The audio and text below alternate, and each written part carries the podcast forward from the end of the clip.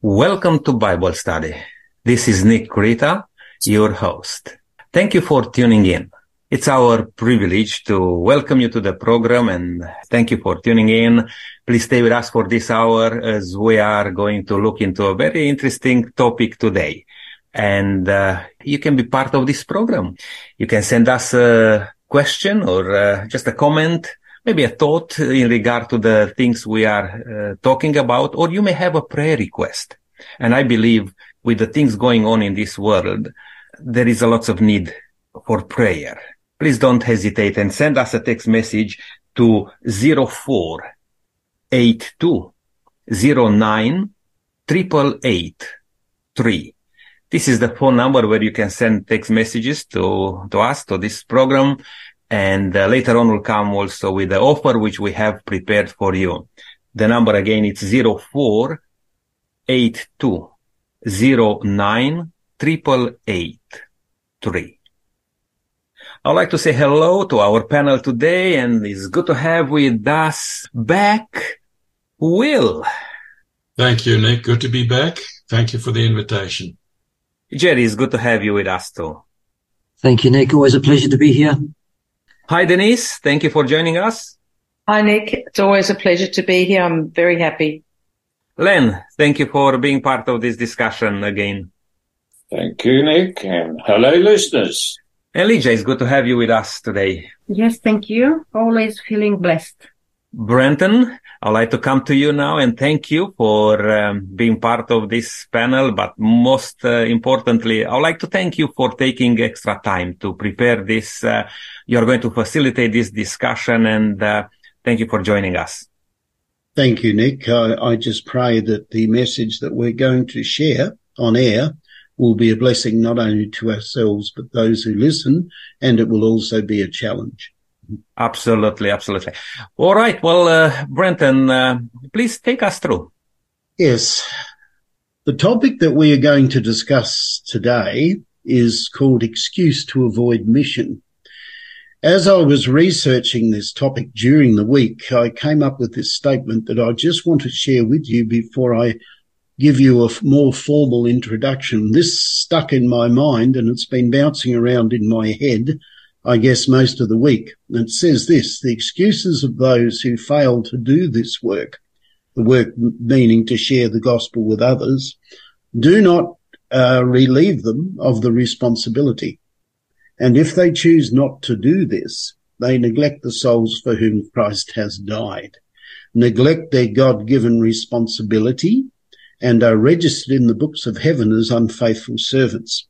It's a fairly dire warning in some respects to us. And we are going to have a look at a particular character from uh, the Bible, well known to, I would imagine, many of our listeners. But before we do that, Denise, I wonder if you would pray for us because we really need the Holy Spirit's guidance in this study. Yes, certainly, Brenton. Let's pray.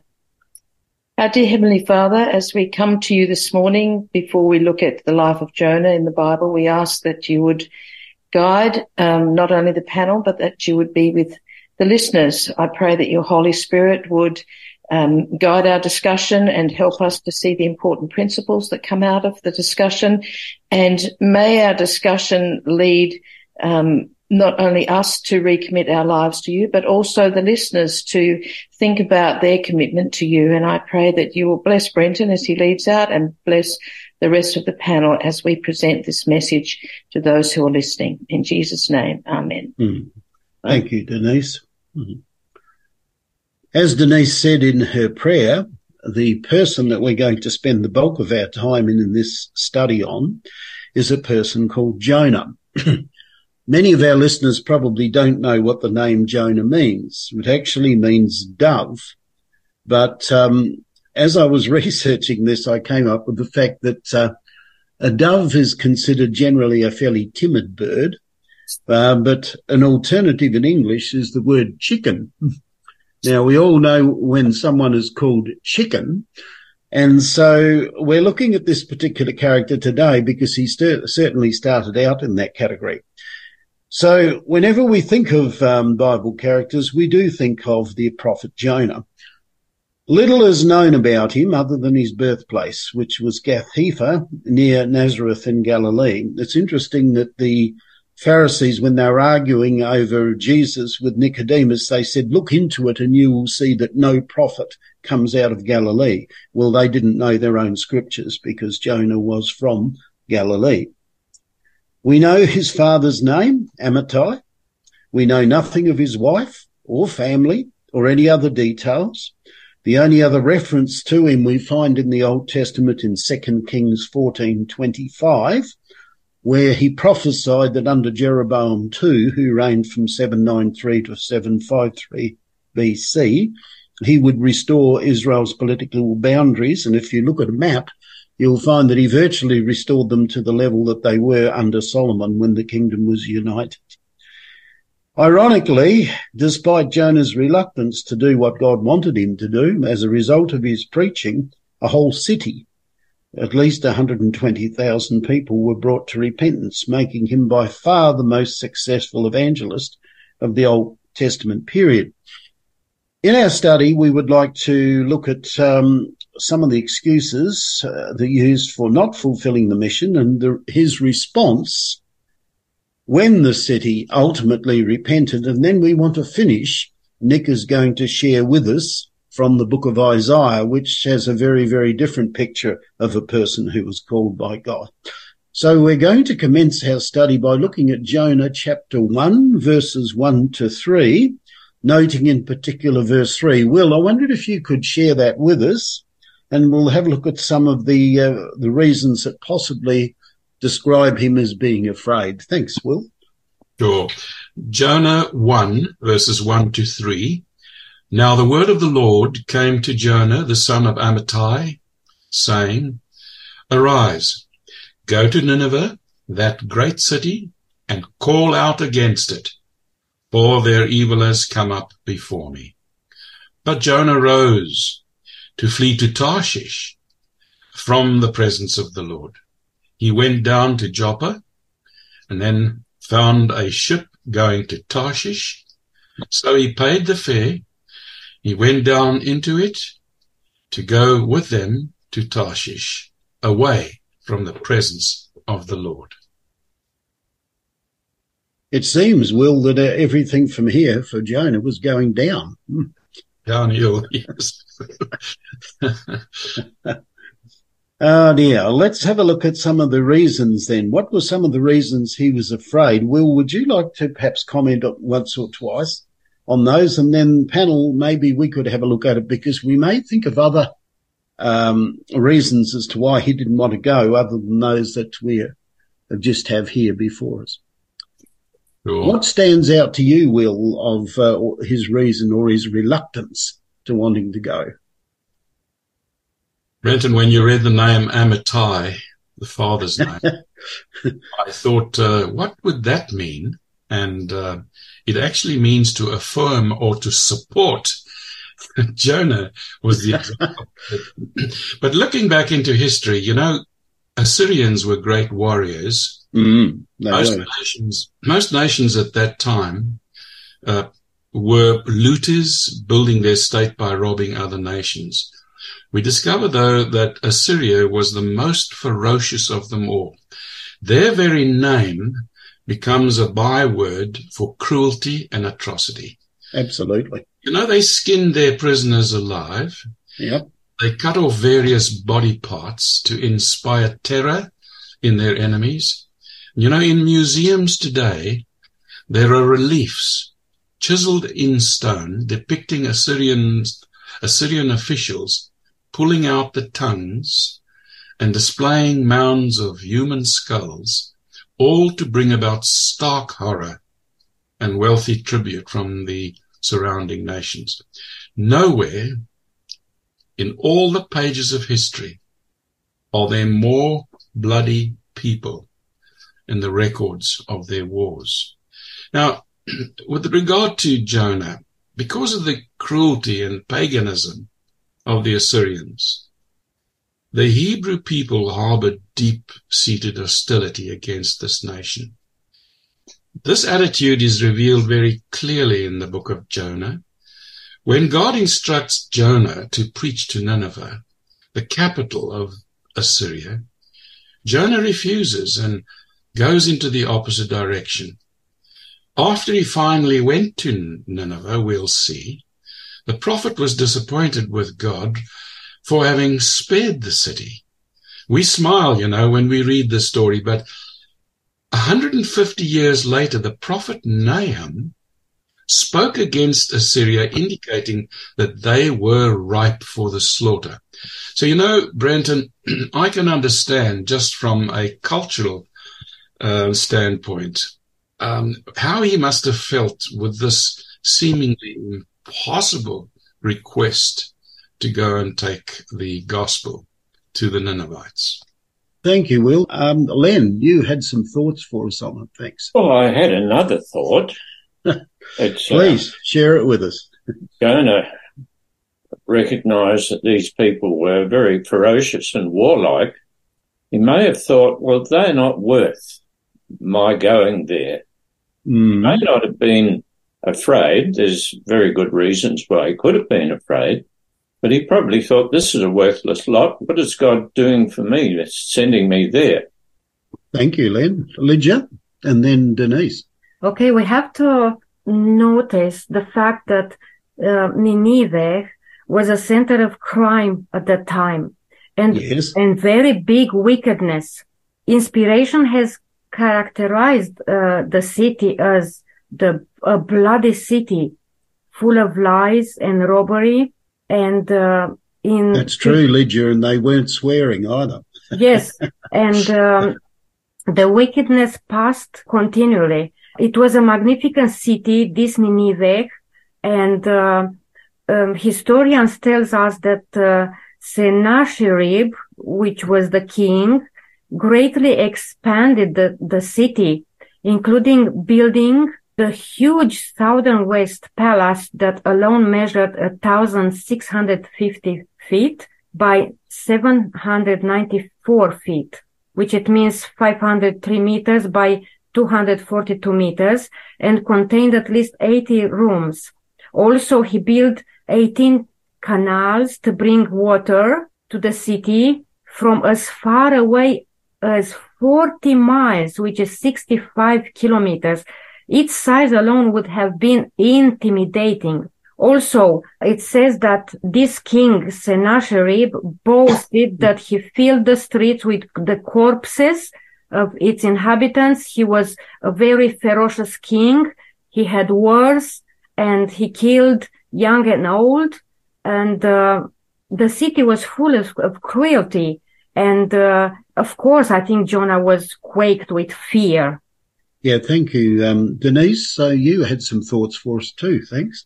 Yes, I think Jonah being God's prophet, God had a mission for him to accomplish and God can see the end from the beginning. And I'm sure he could see what the effect of Jonah's preaching would do to the Ninevites before Jonah even got there.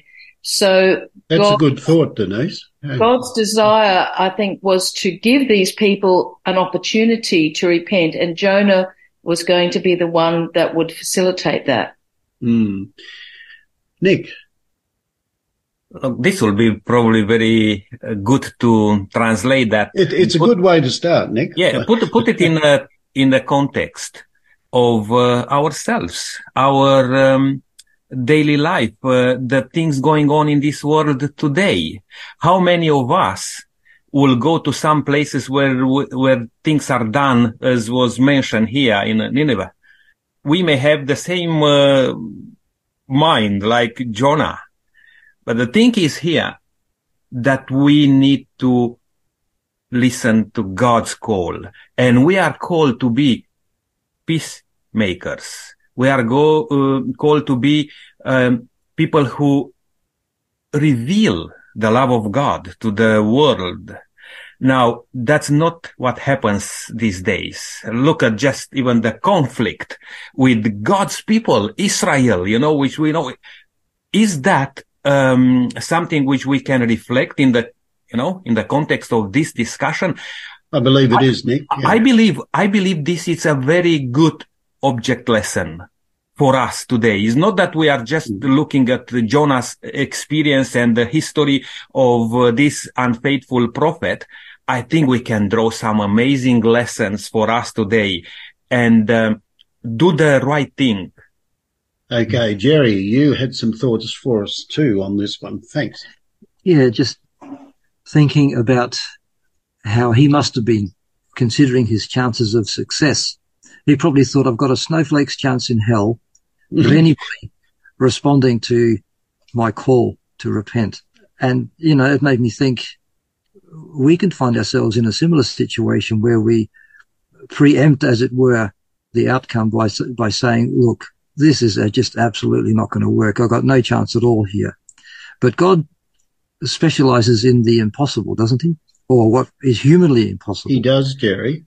Uh, so we shouldn't draw um, some conclusions beforehand and say, well, this is not going to work because I think we limit God if we have that attitude. We should just step out in, I mean, when I say just step out, it's, it's a challenge for sure. He's outside his comfort zone very definitely, isn't he? Yeah, yeah, yeah, for sure. But we, and I think we'll look at that a bit more as, as we get into this study. We should have confidence that God knows what he's doing, even if it seems to us like an impossibility. Mm, thank you, Jerry. Will? You know, this, this fear or this reticence rings very true with me in my own personal experience, if I may say. I, um, one of my colleagues, a pastor, um, was attacked in the city. His wife beside him. His wife was shot dead in his presence, right next to him. He was shot as well. He survived, but then I was called to um, go and work in that very dangerous area. You know, it's something you really think about and pray about and uh, God had other plans. So I can understand his reticence. Thank you. Just a comment, um, using modern day parlance and a word that we keep hearing over and over again ad nauseum. Do you think there was some degree of racism in his response? Any thoughts? Was he racist or just scared? I think you said yourself, uh, Brenton, that it's something like a modern day, uh, in the modern day setting, a Jew from the United States becoming a missionary to the Palestinians and Hamas. well, I, I, couldn't think of a better illustration, actually. uh, Len. Yes, I think probably there was an element of racism mm-hmm. because mm-hmm. Jonah was an Israelite. Yes. And the Israelites regarded themselves as a cut above anybody else. And particularly with the uh, reputation that these Assyrians had, uh, he probably thought, well, know, they're, they're low class people. And he, it probably influenced his decision not to go there. I think that's a good comment. They're all good comments, actually.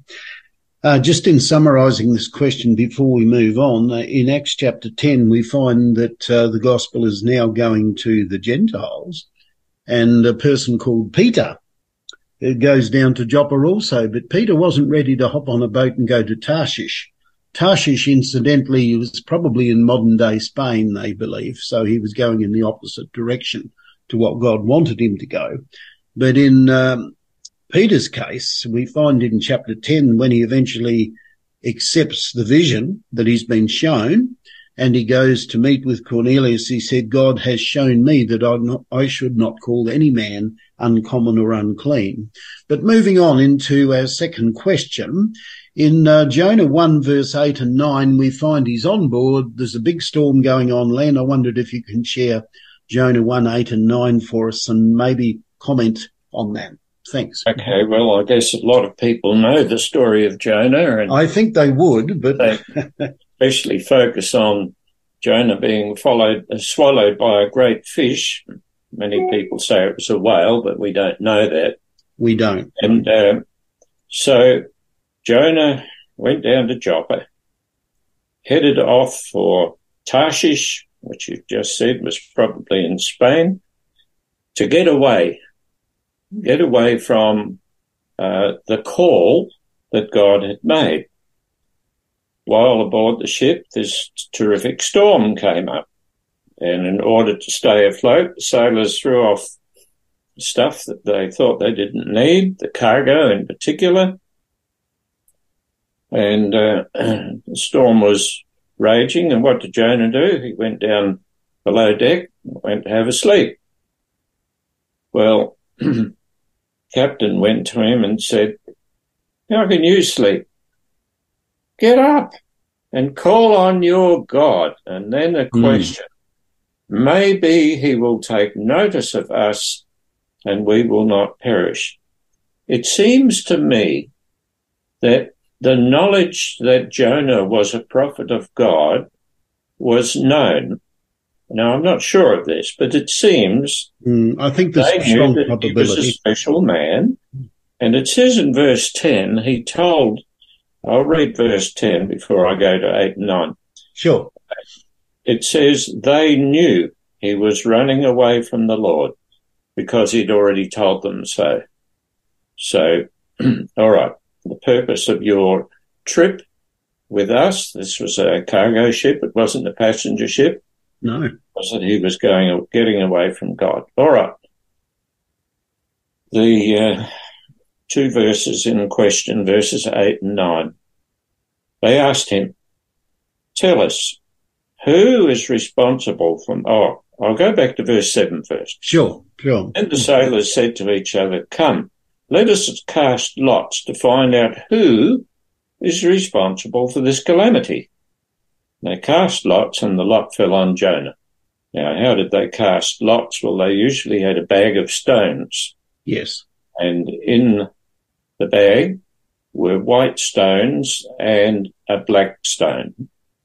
And you put your hand in the bag, and if you pulled out a white stone, that was okay. You weren't responsible. And Jonah pulled out the black stone.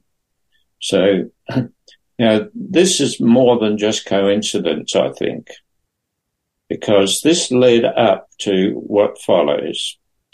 Verse 8 So they asked him, Tell us who's responsible for making all this trouble for us. Well, he'd already pulled out the black stone.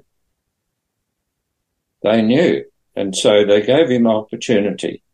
They asked another question What do you do? Next question Where do you come from? Next question What is your country? And next question From what people are you? All right. Well, he had a whole lot of questions to He answer. did. He said, I'm a Hebrew and I worship the Lord. Now, here is Jonah actually um, being a missionary to the people he wasn't sent to. I worship the Lord, the God of heaven, who made the sea and the land. Now, these people had different ideas about gods than we do, but soon as they heard that he worshipped the Lord who made the sea and the land, and the sea was in upheaval, they were terrified. Well,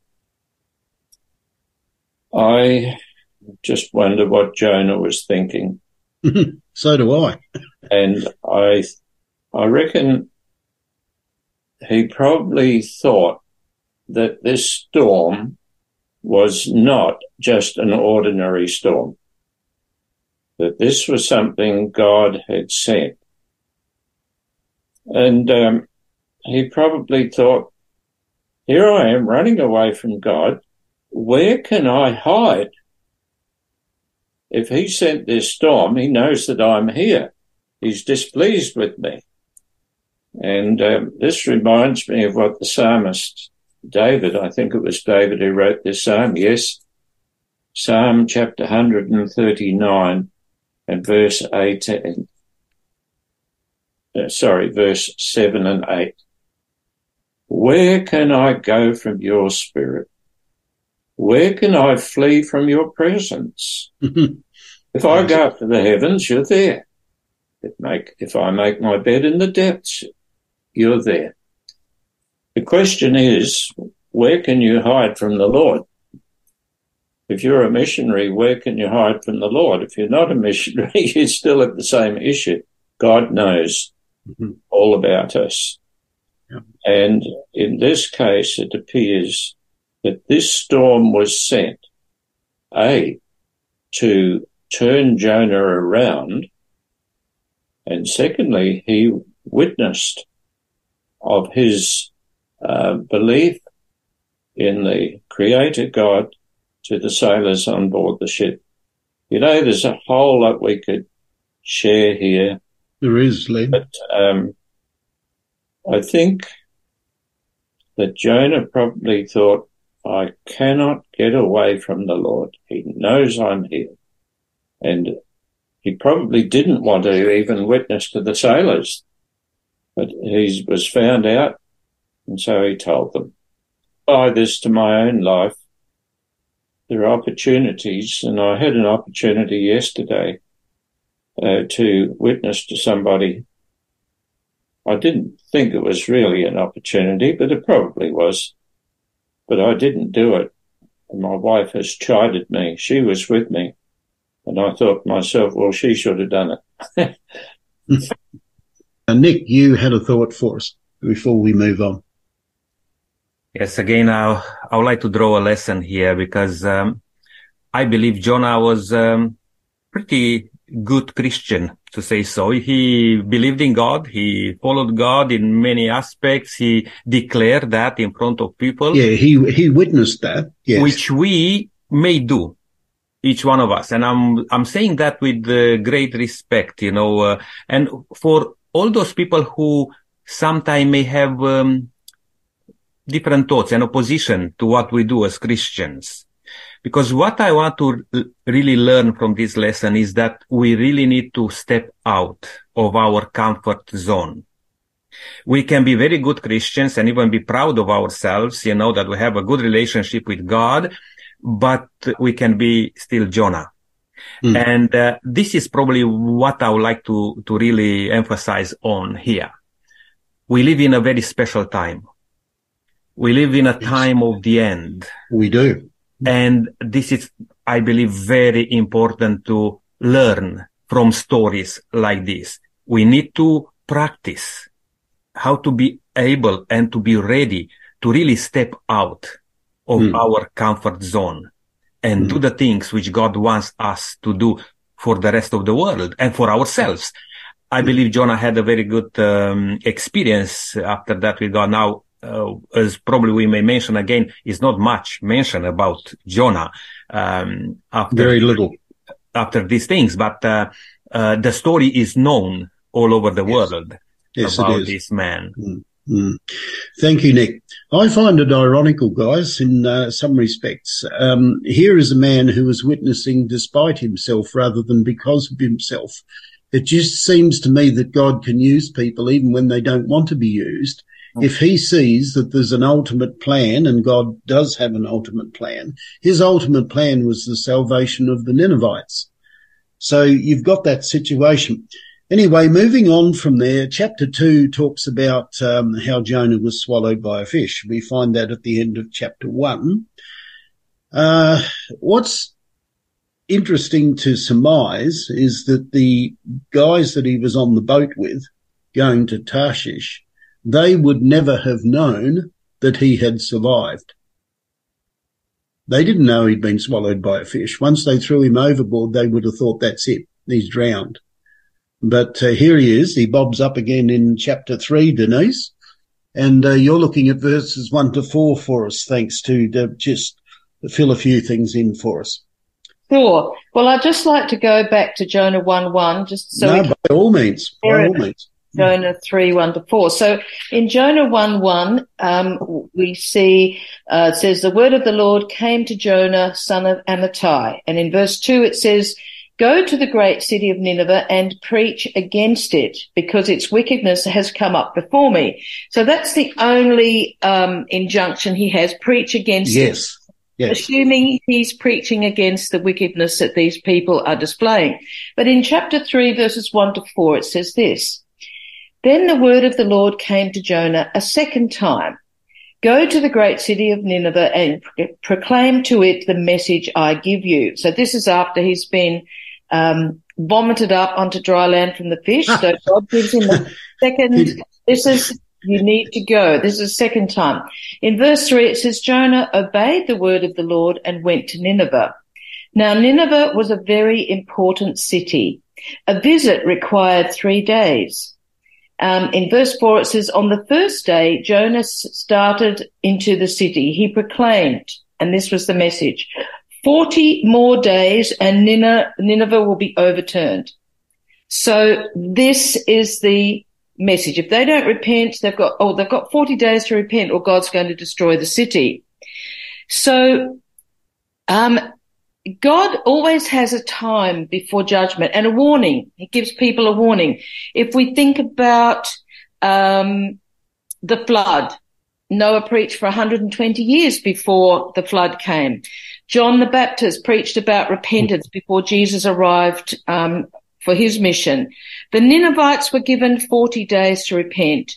In the prophecies of Daniel and Revelation, humanity is given time along with a warning and there are signs that indicate that the time is now to repent before judgment um, because sin requires judgment. So God doesn't um, arbitrarily judge without giving people warning and an opportunity to repent. He wants to save everybody who's prepared to believe in him and we all have that opportunity to repent. Thank you, Denise. Uh, just um, panel, I'll throw this one open, but Denise can also answer it by all means. How should that affect our compassion for the lost? If God is um, warning people, giving them time, and all the rest of it. Shouldn't we have the same sort of mindset when we're reaching out to others? I think, uh, Brenton, if we bring it right home to our own families, yes, would you like someone to tell your own children, encourage them to love Jesus and to love God? Oh yes. now swinging it around, there are other children, other people who need to hear just as much. Um, we look outwardly with the feeling that we would have felt towards the kindness and compassion towards ourselves, if you understand what I'm trying to say. The missionary spirit is born of love and concern for others. And um, there's nothing that really should turn us away from it. Good thought, Will, and uh, Denise as well. Imagine this scenario. Here you are, uh, shall we say, happily saved and things are going very nicely. And it comes judgment day and somebody, maybe a neighbor, maybe a friend, somebody like that is judged to uh, suffer eternal death. But before the, the sentence is carried out, they come and they say, but you never told me. Now, I think those words should haunt us. Yes. Christians. You never told me. You knew, but you never told me. And I think the, the, the point of this particular lesson is bound up in this. Whether we love people or not, we still have a responsibility to tell them that there is a way out of this depth of sin that uh, the world has mm-hmm. got itself entangled in. So that's the point for us.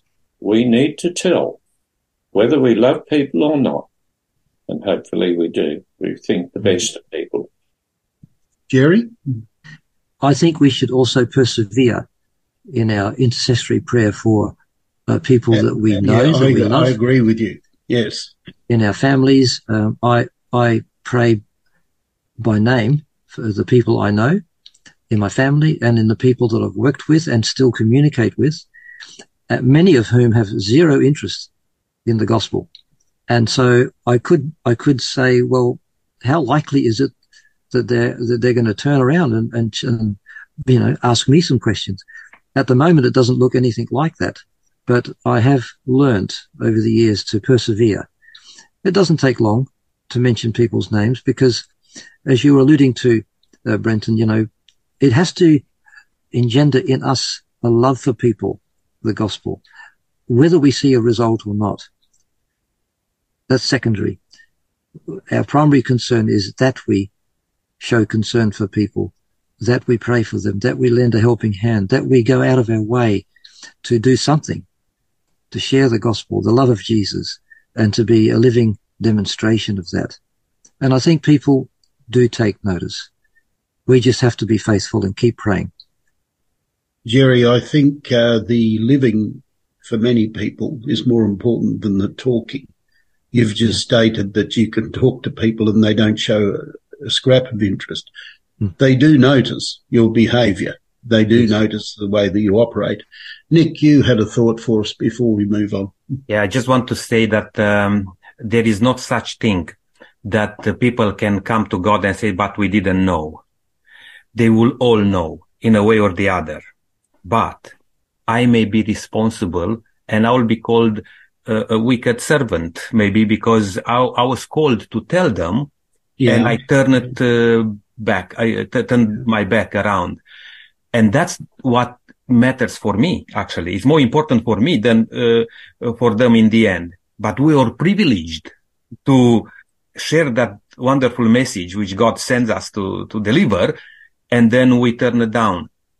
God may find other ways to do that. And um, God will do. But my dear friend, this may be you or me rejecting God. And that can come across on our back. And that's what I would like to learn from this lesson again. Yes, sure, sure. Thank you, Nick. Lydia, uh, moving on from what Denise shared with us in verses one to four, we find the result, so to speak, of Jonah's preaching, Denise mentioned that he started out on the first day and said that 40 days Nineveh will be overthrown.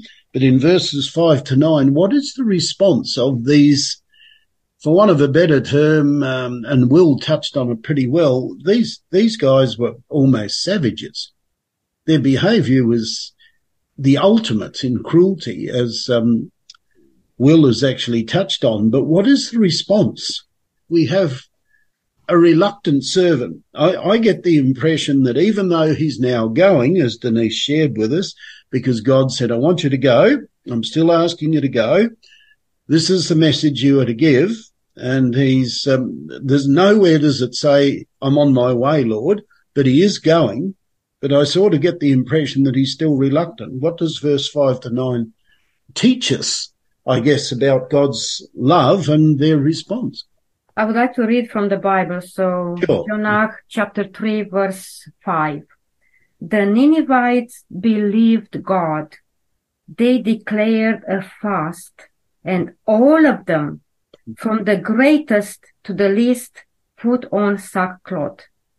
When the news reached the king of Nineveh, he rose from his throne, took off his royal robes, covered himself with sackcloth and sat down in the dust. Then he issued a proclamation in Nineveh. By the decree of the king and his nobles, do not let any man or beast, herd or flock taste anything. Do not let them eat or hmm. drink. But let man and beast be covered with sackcloth. Let everyone call urgently on God. Let them give up their evil ways and their violence. Who knows? God may yet relent and with compassion turn from his fierce anger so that we will not perish. Amazingly, the result was astonishing. Absolutely. Um, yeah, the Ninevites were moved to repentance. And yes, Jonah had to go through a lot to do what he didn't want to do on the first place. But when he did it, God was glorified. Yes. So um, God's mission is uh, is carried forward on the shoulders of those who are willing to sacrifice, even if reluctantly, as Jonah. But our values must give way to God's priority for the lost. And like Jonah, we sometimes harbor prejudice that keep us from reaching out to a person or a group. But having to face our prejudices requires humility. Mission also requires time, emotional energy, and investing in others' lives. But truly, these caring for them can be taxing. But finally, being involved in a mission often requires that we change our feeling, the way we feel about others and use everything, whatever we have. So good, the good news is that in spite of Jonah's inadequacies, God worked powerfully in bringing the Ninevites to repentance.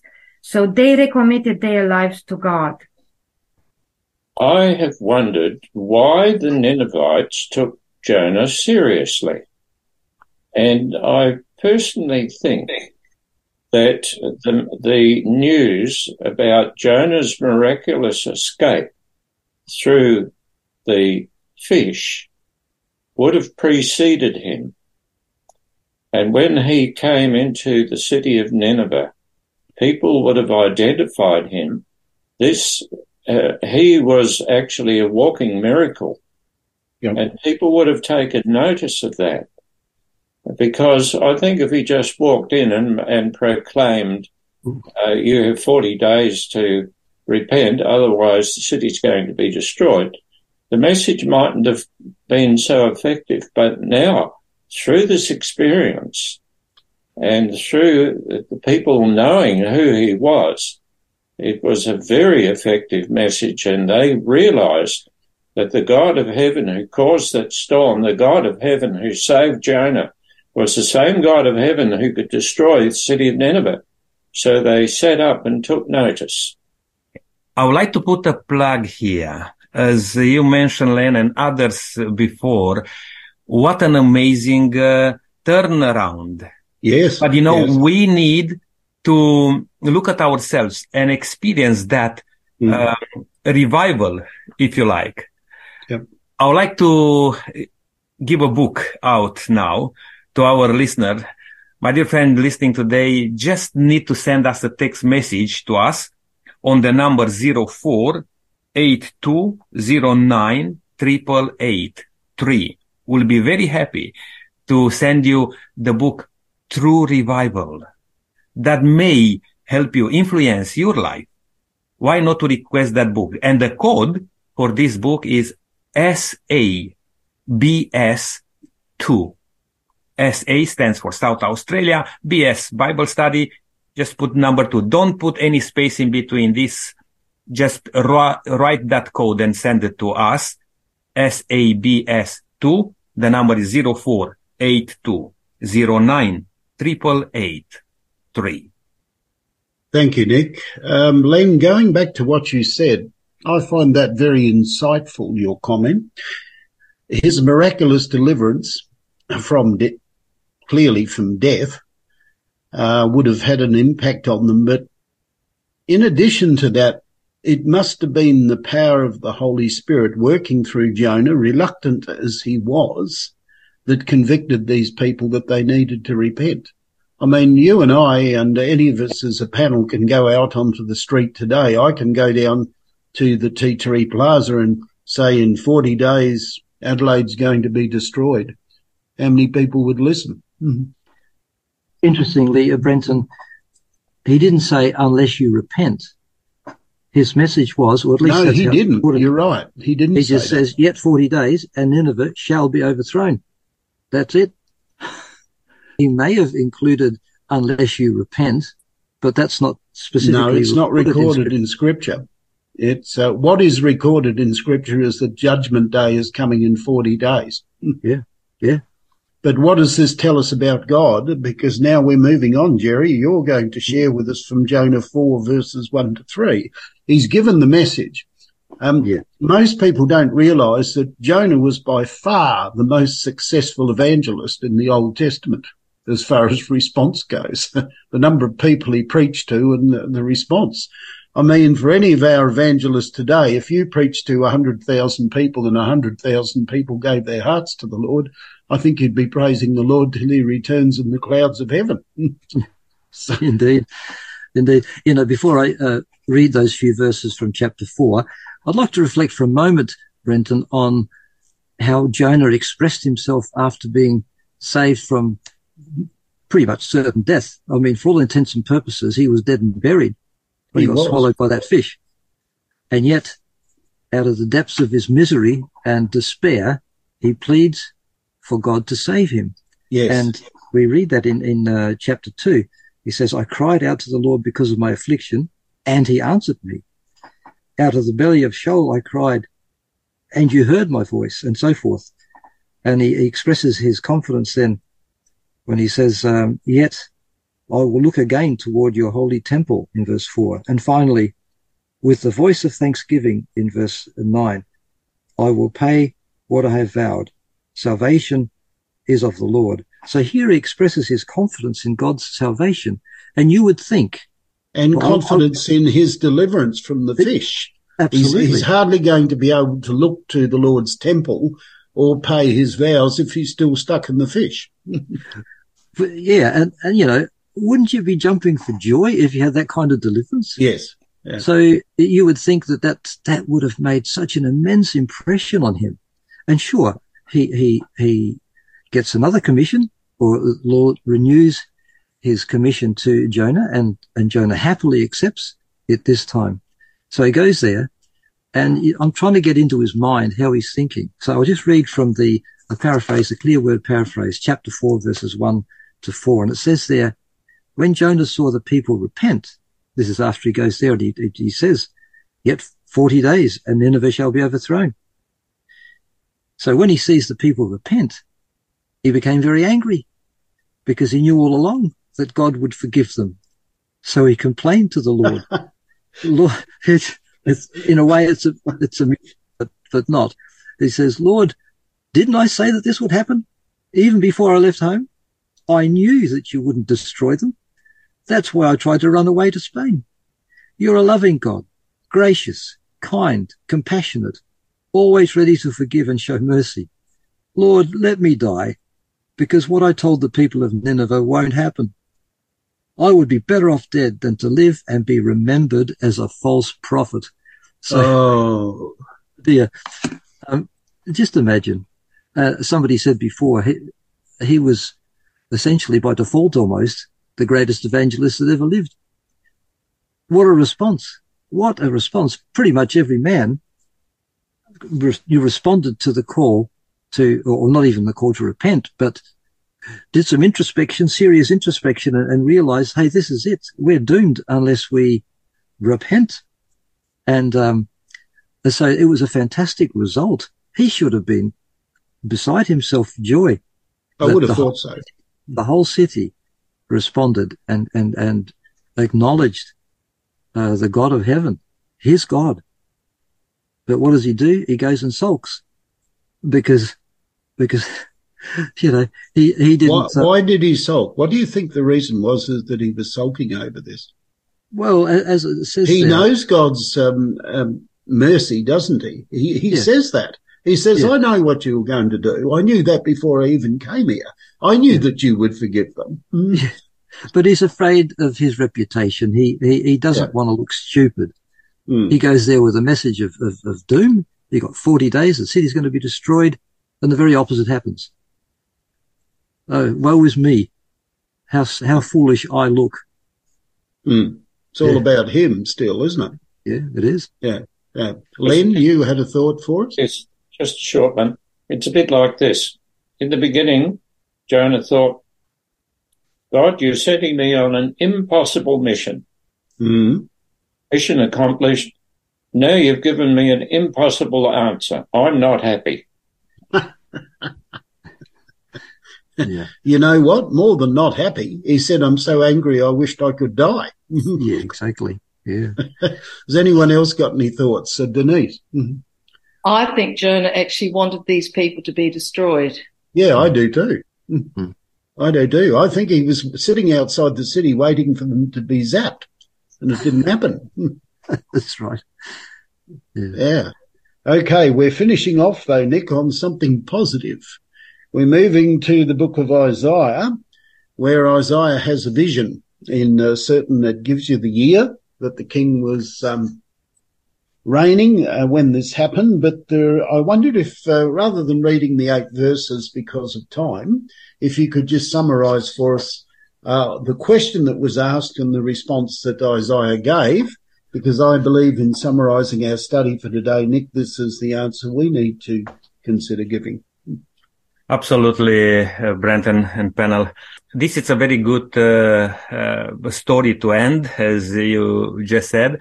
It's interesting that uh, this um, prophet uh, Isaiah, he was taken, if you like, maybe it was a vision or uh, something like that, that uh, he could see the splendor of God you know, and uh, as you just said, I'm not going to read those verses, but my dear friend listening today, it's worth to go in chapter six, Isaiah chapter six, I'd agree. and read those verses to see uh, the context of the story. But you know, this man, Isaiah, wonderful man. We, we look into the Bible and we learn a lot of things about him, but he was terrified by uh, seeing the, the glory of God. And then he was crying out, woe me, you know, I'm, I'm doomed. You know, I, I've seen God and no man can live, but God in his mercy, you know, he sent his angels and said, I will touch your lips, you know, with the, with the burning coal. And uh, he said, your transgressions, your sins are removed. You know, God, that's what God wants us to realize who we are, that we are sinful people, that we need God. And then God says, but hey, look the condition of uh, my people, of Israel. Who shall we send? Mm. And then straight away, Isaiah, no hesitation, he says, send me God. He didn't even know yet, uh, what he needs to say or all those things. And God tells him after, you know, uh, but I will encourage also, um, we to, to look into v- chapter five in Isaiah because that tells us the condition of Israel.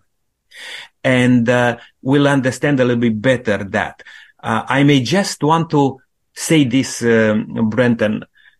Why not to answer today like Isaiah? Yes. Because God, it's, I'll put it in these uh, words, may not be the right ones, but God is crying out. You know, God sees what's going on in this world and God says, who shall I send? Why not to say every one of us says, send me God, send me. I would like to go and tell the people about your amazing love Yes. because we as Christians, that's why we proclaim that we are Christians because we believe in God, in the love of God who died for us to rescue us. We have an amazing story to tell. Why hmm. not to do it now? Why we are still saying, oh, maybe somebody else, which is more um, prepared, more equipped, eloquent, and so on and so forth. But you know, people out there needs to hear my story, my experience with God. And I believe Isaiah could tell the people what he saw and how that influenced him. I believe it's, it's a wonderful thing, uh, Brenton and, and panel and listener to realize that we are in God's plan of salvation of humankind. We are including in, included in that plan. We are. What a privilege. Mm. What a privilege. Are we responding accordingly? Yes. Or are we still hesitating? And we learn from the story of Jonah, you know, that we can excuse things, you know, try to avoid things, but Lord, but this, if I'll do this, what happened? Forget about those things. Just listen to God's call. And my dear friend today, God may call you. God may call you to do something for him. Mm. Please right. answer today. Here am I. Send me. Yeah. Thank you, Nick. The challenge I want to leave not only with our panel, but with our listeners is maybe think about choosing five people who you may know who are not followers of Jesus. Pray for them for the rest of this uh, series of Bible studies and ask God to help you casually befriend them. Notice I used the word casually. However, it could be that if God has people in mind already, you may get to know them better than on just a casual basis. Note as your relationship grows, their areas of concern. I can testify personally that you must find where people are hurting Nick and panel. You must find where their interests lie, where, where their problems lie in order to be a conduit through whom God's love can reach. That's my challenge to us as a panel and to our listeners. Len, I wonder if you'd close with prayer for us, please. Yes, dear Father in heaven, we've heard the story of Jonah, and you could use him, and you did use him, although he was reluctant. Yes. And I would like to suggest that those amongst us, those listeners who are listening today, there will be some who are Christians who know you. Might they take up this challenge and realize that God can use anyone, provided they're willing. And for those who haven't got a good relationship with you yet, the message is still there that we're all sinners Yes. that if we confess our sins, our God is able and willing to forgive us our sins because he made it possible through the birth, death and resurrection of Jesus. Yes. I pray for your blessings on everyone who listens to this program. Yes, Lord. I do so in the name of Jesus. Amen. Mm-hmm. Amen. Thank you so much, everyone, for uh, your input today. Uh, indeed, a wonderful um, lesson to learn. Hope that we can uh, put in practice. And uh, today we were talking about excuses to avoid God's mission uh, given to us. We are going to learn a bit more in the next study, motivation and preparation for mission. Why not join us again, my dear friend, next time? And learn a little bit more how to be prepared. But before that, I would like to draw your attention again to this uh, wonderful book uh, called True Revival. You can have this book if you send us a text message to 0482 The code is SABS2. May God richly bless you and looking forward to hear from you.